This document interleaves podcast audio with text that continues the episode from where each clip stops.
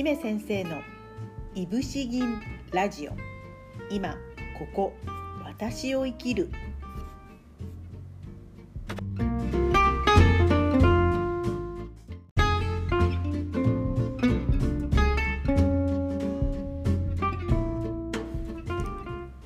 皆さんこんにちは。姫先生こと桑原明美です。今日も皆さんの現場力の向上につながるお話をしていきたいと思います。どうぞよろしくお付き合いください。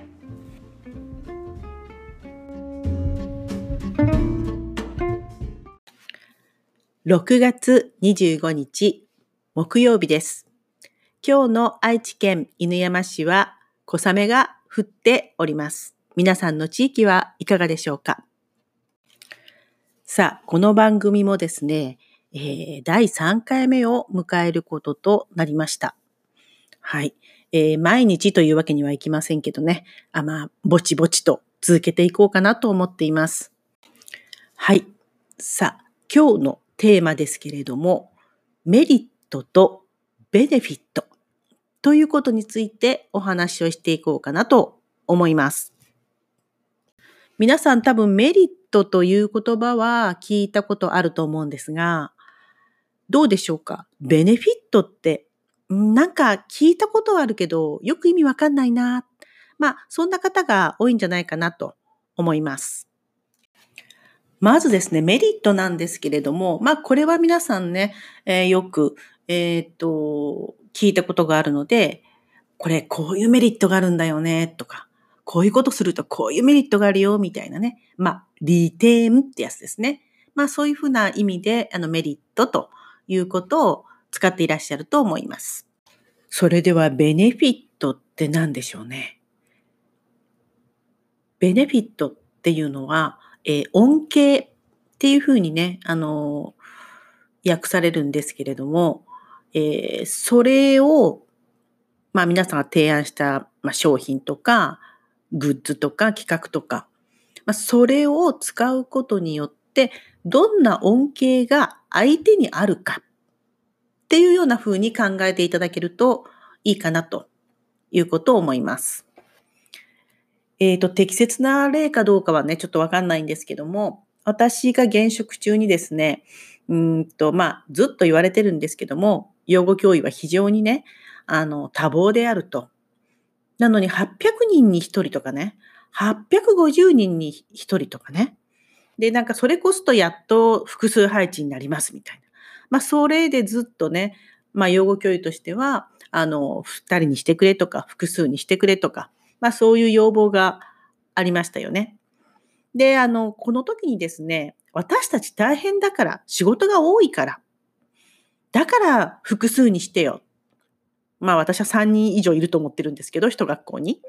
で、それを言った時に自分たちのメリットなんですよ。そうすることによって自分たちの仕事が、うんと、こう分担できるとか。ね。それからなんだっけ、えっと、例えば宿泊学習に引率で行くときに、あの、ね、手分けができるとか。だから複数配置にしてくださいとか。養護教諭の数もっと増やしてくださいとか。まあ、そういうふうな言い方をしてしまうんですよね。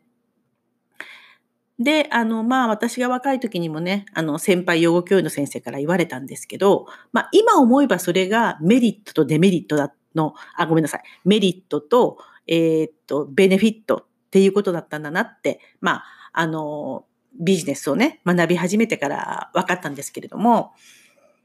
で、えー、っとね、その時に先輩に言われたのが、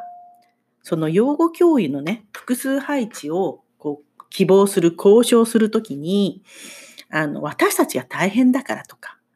私たちの仕事をもっと、こう、なんとかな、あの、こう、効率的にやりたいからっていう言い方しちゃダメだよって言われたんですね。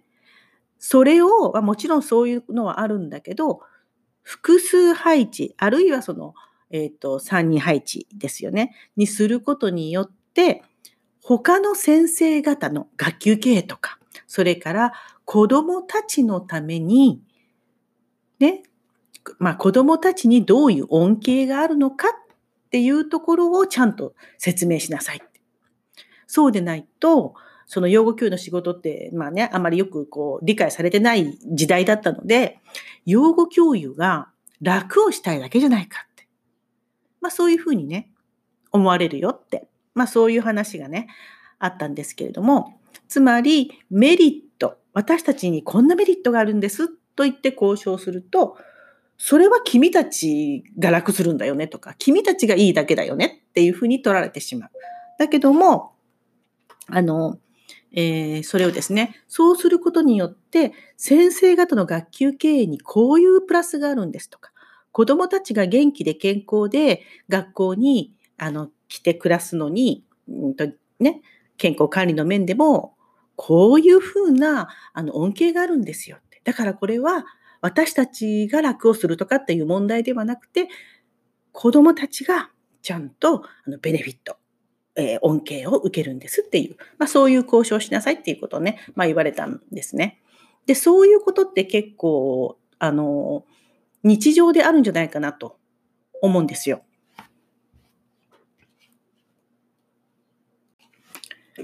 で、ぜひですね、皆さんですね、あの、何かこう企画を提案するとか、うん、自分が使ってるね、すごくこういいツールとかね、それからまあ自分が学んでいる講座とかね、まあそういうの紹介したいって思った時に、もうすごくいいよとかね、それだけじゃなくって、そのことが、やる、うん、それをこう手に取ることによって、その人が得ることによって、あの、どんなその人の、なんていうかな、こう心が満たされるとか、それから困っていることが、こうこういうふうに解消されるんだよってとかね、そういうふうな 未来を少しね、見せてあげるっていうことって大事なのかなということを思います。でね、えー、まあちょっとこのベネフィットっていうことで、まあとっても有名なね、言葉があるので、最後にご紹介して今日は終わりたいと思います。マーケティングの第一人者、フィリップ・コトラーという人がね、いらっしゃるんですけども、この方がですね、まあその著書の中で、顧客が欲しいのはドリルではない。ドリルってのは穴開けるドリルね。4分の1インチの穴なんだ。ですね。つまりですね、あの、この私が使ってるさ、この筆箱さ、とか、こんないいね、あの、こんな便利なんだよって言われても、へえなんですよ、相手って。じゃなくって、それを使うことであなたの生活こんな風に変わるよとか、あなたが困ってたよね、これ。それがこんな風に、あの、こう、プラスに転じるんだよとか、ね、いい風に変わるんだよっていうお話をしてあげましょうと。その人が欲しいもの。物が欲しいんじゃないんですよ。じゃなくて、その先にあるものっていうのが何か欲しいんですよね、人間って。でそこのところをちゃんと語ってあげる。っていうことだと思います。特に、あの、まあ、えっ、ー、と、学校現場においてはね、養護教諭って一人なんで、養護教諭が何かを企画するとき、提案するとき、こういうことをやりたいんですというときに、やっぱりそのベネフィットですね、担任の先生とか、その養護教諭以外の先生が、あ、これは自分にも関係あるんだと。ね、自分が困っていることの解決策になるんだっていうような提案の仕方をされると、えー、とってもいいんじゃないかなということを思います。さあ、えー、それではね、今日はこの辺でお別れしたいと思います。